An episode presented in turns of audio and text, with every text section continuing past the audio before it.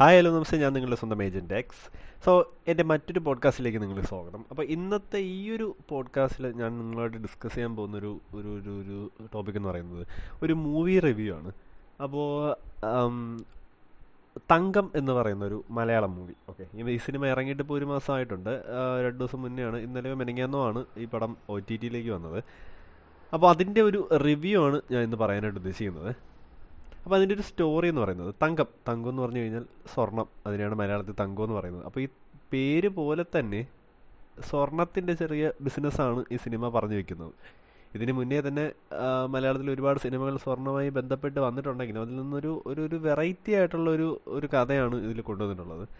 സ്വർണത്തിന്റെ കേരിയേഴ്സ് അവരത് എങ്ങനെ കെയർ ചെയ്തുകൊണ്ട് പോകുന്നു. പിന്നെ അതാണ് പ്രധാനമായിട്ട് ഇതിൽ പറയുന്നത്. നമ്മൾ റിസ്ക് എടുത്ത് ലൈഫ് വരെ റിസ്ക് എടുത്താണ് പലരും സ്വർണം കെയർ ചെയ്ത് ഒരു സ്ഥലത്ത് നിന്ന് മറ്റൊരു സ്ഥലത്തേക്ക് നമ്മൾ ഈ വാർത്തയിലൊക്കെ കാണാറുള്ളതാണ്. പുറം രാജ്യങ്ങളിൽ നിന്ന് ദുബായ് പോലുള്ള രാജ്യങ്ങളിൽ നിന്ന്. നമ്മുടെ രാജ്യത്തിലേക്ക് സ്വർണം കൊണ്ടുവരുന്നത് കസ്റ്റംസ് പിടിക്കും. നമ്മൾ ഡെയിലി വാർത്തയിൽ കേൾക്കാറുള്ളതാണ്. പക്ഷെ അതല്ല ഇവിടെ കാണിക്കുന്നത്. ഇവർ സ്വർണം ഉരുക്കി അത് ഗോൾഡ് മീൻസ് ഓർണമെന്റ്സ് ആക്കിയിട്ട് അതിനെ ഷോപ്പുകളിലേക്ക് എത്തിക്കുന്നു. അപ്പോൾ അതും ഒരു കേരിങ് ആണ് റിസ്ക്കുള്ള പണിയാണ്. പോകുന്ന വഴിക്ക് ആർക്കാണ് എന്തോണോ അപകടം സംഭവിക്കാമെന്നൊരു പണിയാണ്.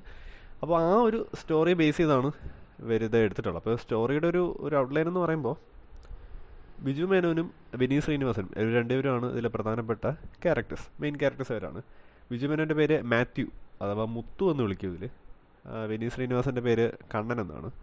അപ്പോൾ രണ്ടുപേരും ഫാമിലിയായിട്ട് താമസിക്കുന്നു. ബിജു മേനോൻ ഓർണമെന്റ്സ് റെഡിയാക്കും കണ്ണൻ ഇത് ക്യാരി ചെയ്ത് ഷോപ്പുകളിലേക്കും മറ്റും കൊടുക്കും. അതാണ് അവരുടെ ജോലി. അപ്പോൾ ഒരു ദിവസം ഇവരിങ്ങനെ പോയിക്കൊണ്ടിരിക്കുകയാണ് കാര്യങ്ങളൊക്കെ. അപ്പോൾ അങ്ങനെ ഇരിക്കുക ഒരു ദിവസം കോയമ്പത്തൂർ വെച്ചിട്ട് കണ്ണന് പോലീസ് പിടിക്കും. ഈ ഒരു കയറി ചെയ്തുകൊണ്ട് പോകുമ്പോൾ സംഭവം ഇത് സ്മഗ്ലിംഗ് ആണ്. അതുകൊണ്ട് തന്നെ കയറി ചെയ്തുകൊണ്ട് പോകുമ്പോൾ പോലീസ് പിടിക്കും. അവിടെ ചെറിയ പ്രശ്നങ്ങളൊക്കെ ഉണ്ടാകുന്നു അടുത്ത ദിവസം കണ്ണന് മുംബൈക്ക് പോകാനുള്ളതാണ്. അപ്പോൾ അന്ന് രാത്രി തന്നെ ഏകദേശം വെളുപ്പിനോട് കൂടി ഒരു പ്രോബ്ലമൊക്കെ സോൾവ് ചെയ്ത് സ്റ്റേഷനിൽ നിന്ന് ഇറങ്ങുകയാണ്. അടുത്ത ദിവസം രാവിലെ കണ്ണൻ നേരെ മുംബൈക്ക് പോകുന്നു. ബസ്സിലാണ് പോകുന്നത്. അപ്പോൾ രണ്ട് ദിവസം കഴിഞ്ഞിട്ട് അവിടുത്തെ ഒരു ബിസിനസ് ഡീലിങ്ങിന്റെ ഭാഗമായിട്ട് അവനെ പറ്റി അന്വേഷിക്കുമ്പോൾ കണ്ണൻ മരിച്ചുപോയി. കണ്ണൻ കേരിയറാണ് അതുകൊണ്ട് തന്നെ ആരെങ്കിലും കണ്ണനെ കൊന്നതായിരിക്കാം. അതൊരു കൊലപാതകമായിരിക്കാം എന്ന് പോലീസ് വിശ്വസിക്കുന്നു. തുടർന്ന് പോലീസ് ഇത് അന്വേഷണം പ്രഖ്യാപിക്കുന്നു. അങ്ങനെ കണ്ണനെ ആരാണ് കൊന്നത്? കണ്ണനെ കൊന്നതാണോ എന്നുള്ള ചോദ്യങ്ങളാണ് പിന്നീട് അങ്ങോട്ട് കഥ പറയുന്നത്. ശ്യാം പുഷ്കറിനാണ് ഇതിന്റെ സ്റ്റോറി എഴുതിയിട്ടുള്ളത്. വളരെ ഇന്റൻസ് ആയിട്ടുള്ള രീതിയിൽ തന്നെയാണ് സ്റ്റോറി പോകുന്നത്. സിനിമ പോകുന്നത് അങ്ങനെയാണ്. ഓരോ സെക്കൻഡ് നമുക്കിനി അടുത്തിനി എന്താകുമെന്നൊരു ആകാംക്ഷ കാണുന്ന വ്യക്തികളിൽ നിറച്ചുകൊണ്ടാണ് സിനിമ മുന്നോട്ട് പോകുന്നത്. പക്ഷേ ക്ലൈമാക്സിനോട് അടുക്കുമ്പോൾ എവിടെയോ ഇവർക്ക് എന്തോ ഒരു പാളിച്ച സംഭവിച്ചതുപോലെ തോന്നി. സ്ഥിരമായിട്ട് കണ്ടുവരുന്ന ഒരു ഒരു അത്തരത്തിലുള്ളൊരു ക്ലൈമാക്സ് പോലെ തോന്നി. കാരണം അതുവരെ കൊണ്ടുവന്ന ഒരു ഒരു ട്വിസ്റ്റ് അല്ലെങ്കിൽ ഒരു ഒരു ആകാംക്ഷ ഒരു എക്സൈറ്റ്മെന്റ് അവർക്ക് ക്ലൈമാക്സ് വരെ കൊണ്ടു നിർത്താനായിട്ട് പറ്റിയില്ല. അതിന് മുന്നേ ഒരു ക്ലൈമാക്സിന് മുന്നേ ഒരു ഏകദേശം ഒരു പതിനഞ്ച് മിനിറ്റിന് മുന്നേ തന്നെ കഥ കൈവിട്ട് പോയി. പിന്നെ ഫാമിലി സെന്റി ക്ലീഷയിലേക്ക് കഥ പോവുകയാണ് ചെയ്തത്.